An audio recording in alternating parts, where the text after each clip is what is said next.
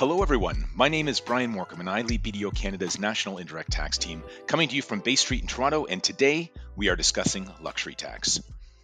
The luxury tax, originally proposed in the 2021 budget, received royal assent on June 23, 2022.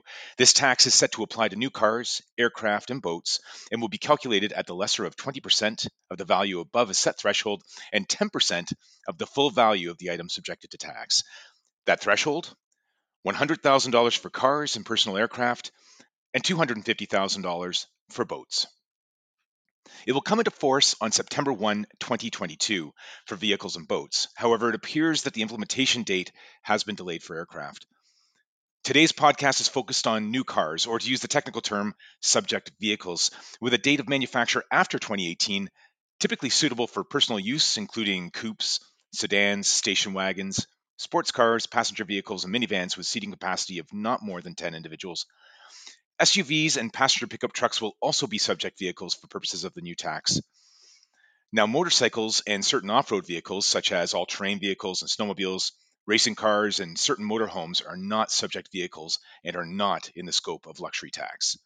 Similarly, ambulances, hearses, vehicles clearly marked for policing activities or marked and equipped for emergency medical and fire response will also fall outside the scope of the tax. So, when is it paid? The tax will apply at the point of purchase if the final sales price paid, and this includes applicable duties, charges, and taxes other than GST, HST, or provincial sales taxes, is above the price threshold. Modifications made within 12 months of purchase may also be subject to self assessment of the tax where certain conditions are met. Now, note accessibility modifications are generally excluded. But what about leases and specifically issues faced by auto dealers when it comes to the new tax?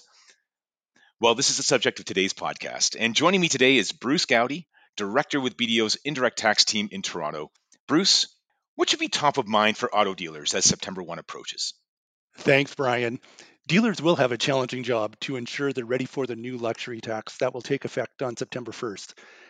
It'll be especially difficult given that they need to be considering the effect of the tax on sales occurring now, and frankly, any sales since January 1st of 2022 for vehicles that won't be delivered until September or later.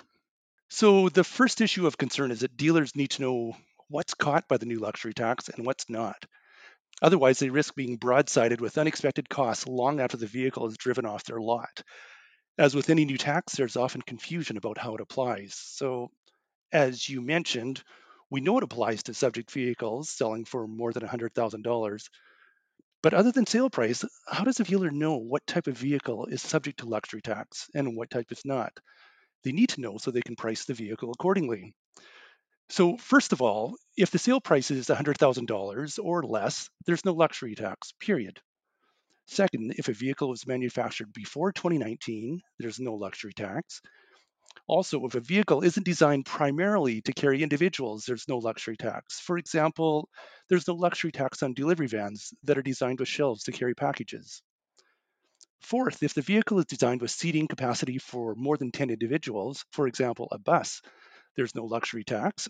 Also, if the vehicle's gross weight rating is more than 3,856 kilograms, there's no luxury tax. And when it comes to used vehicles, if the vehicle is previously licensed, there's no need for the dealer to pay the luxury tax when it resells it or leases it to a new customer. It's a one time tax. So it's critical that dealerships and their salespeople know these rules so they can price their vehicles accordingly. So it seems to me that uh, one thing you want to do is if that vehicle is 3,855 kilograms, you want to add a pound of something, or a couple of pounds technically to get to a kilogram. Um, so, so are, are dealers already building the luxury tax into the sales price of vehicles now if they're not expecting them to be delivered before September 2022? Yeah, Brian, that's actually a big concern. We're seeing situations where dealers that have made sales of new vehicles in 2022 that are selling for more than $100,000. But because of supply chain problems and long lead times, that vehicle won't be delivered to the customer before September. In some cases, the dealer didn't build that luxury tax into the sale price.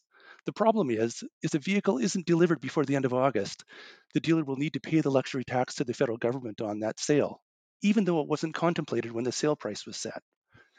So for sales in progress now, luxury tax will not apply to an otherwise taxable sale as long as two conditions are met before September 1st. And one is ownership is transferred, and the second is the vehicle is delivered or made available to the purchaser.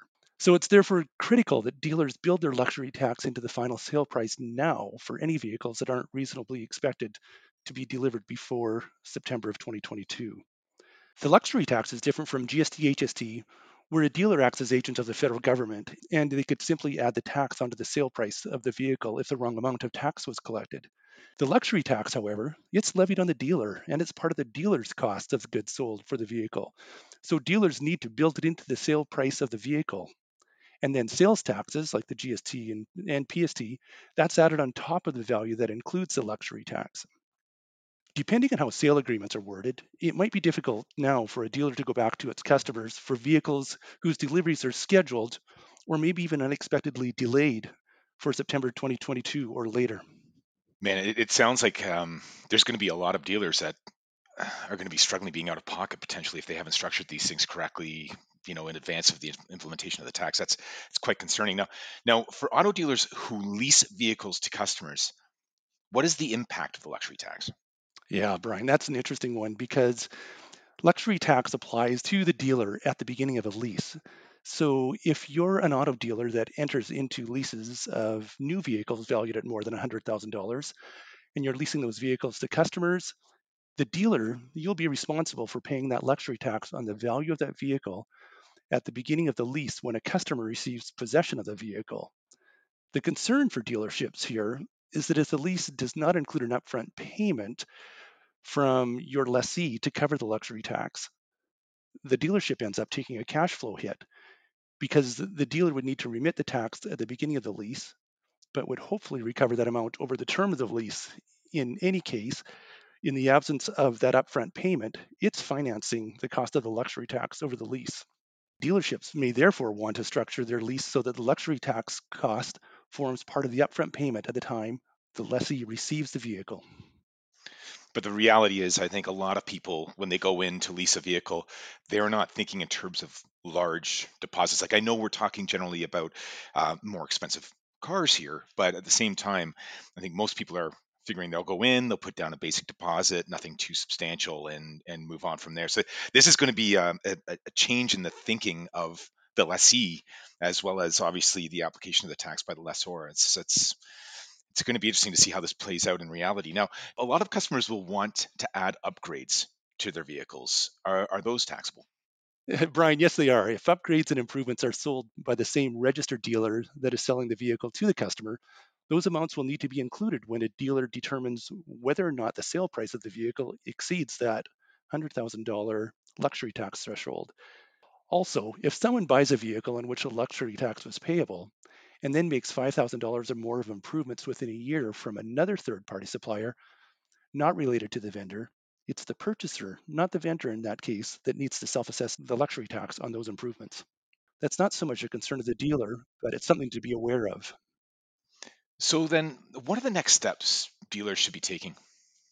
Dealers selling subject vehicles for more than $100,000 will want to be registered by September 1st. This will allow them to purchase new inventory without the supplier having to build luxury tax into the pricing. If they're importing vehicles into Canada, they'll also need to be registered so they don't have to pay the luxury tax at the time of import. To support the non payment of tax, registered dealers would provide their supplier with a purchase exemption certificate. Same rule goes for swaps between dealerships. Now that the legislation has been passed by the Senate, we're expecting there will be websites and registration forms available soon so dealerships can actually go through the registration process. And then once registered, dealers will need to calculate tax on their sales of new vehicles for more than $100,000 and remit it within one month after the end of each calendar quarter. The only return that isn't quarterly is the first one, and dealers will get a four month term for the first one, and it will be due at the end of January 2023 for the September 1st to December 31st, 2022 period. Other things to come to mind include dealers getting their electronic invoicing system ready so their accounting system can calculate the applicable luxury tax as part of the sale price of a vehicle. And so that that tax can actually be tracked in a separate luxury tax payable GL in the dealership's books. You also need to ensure your salespeople and accounting personnel are trained on how this tax will work and that everyone knows their obligations for pricing and making the quarterly filings and payments. And if questions arise where you need more, ask the question now so you have a clear understanding of the effect of the luxury tax on your costs and cash flow so you can properly plan for pricing your vehicles. Well, Bruce, thanks for all of these tips and, and for the insights. Bottom line is there's a lot to this new tax, and auto dealers have a tough road ahead to ensure compliance. That's a terrible pun. for those listeners that want more details on this subject, we have two articles posted on bdo.ca, a Q&A article that provides a general overview of the new tax, as well as an alert for auto dealers that elaborates on today's discussion. Thanks everybody for tuning in.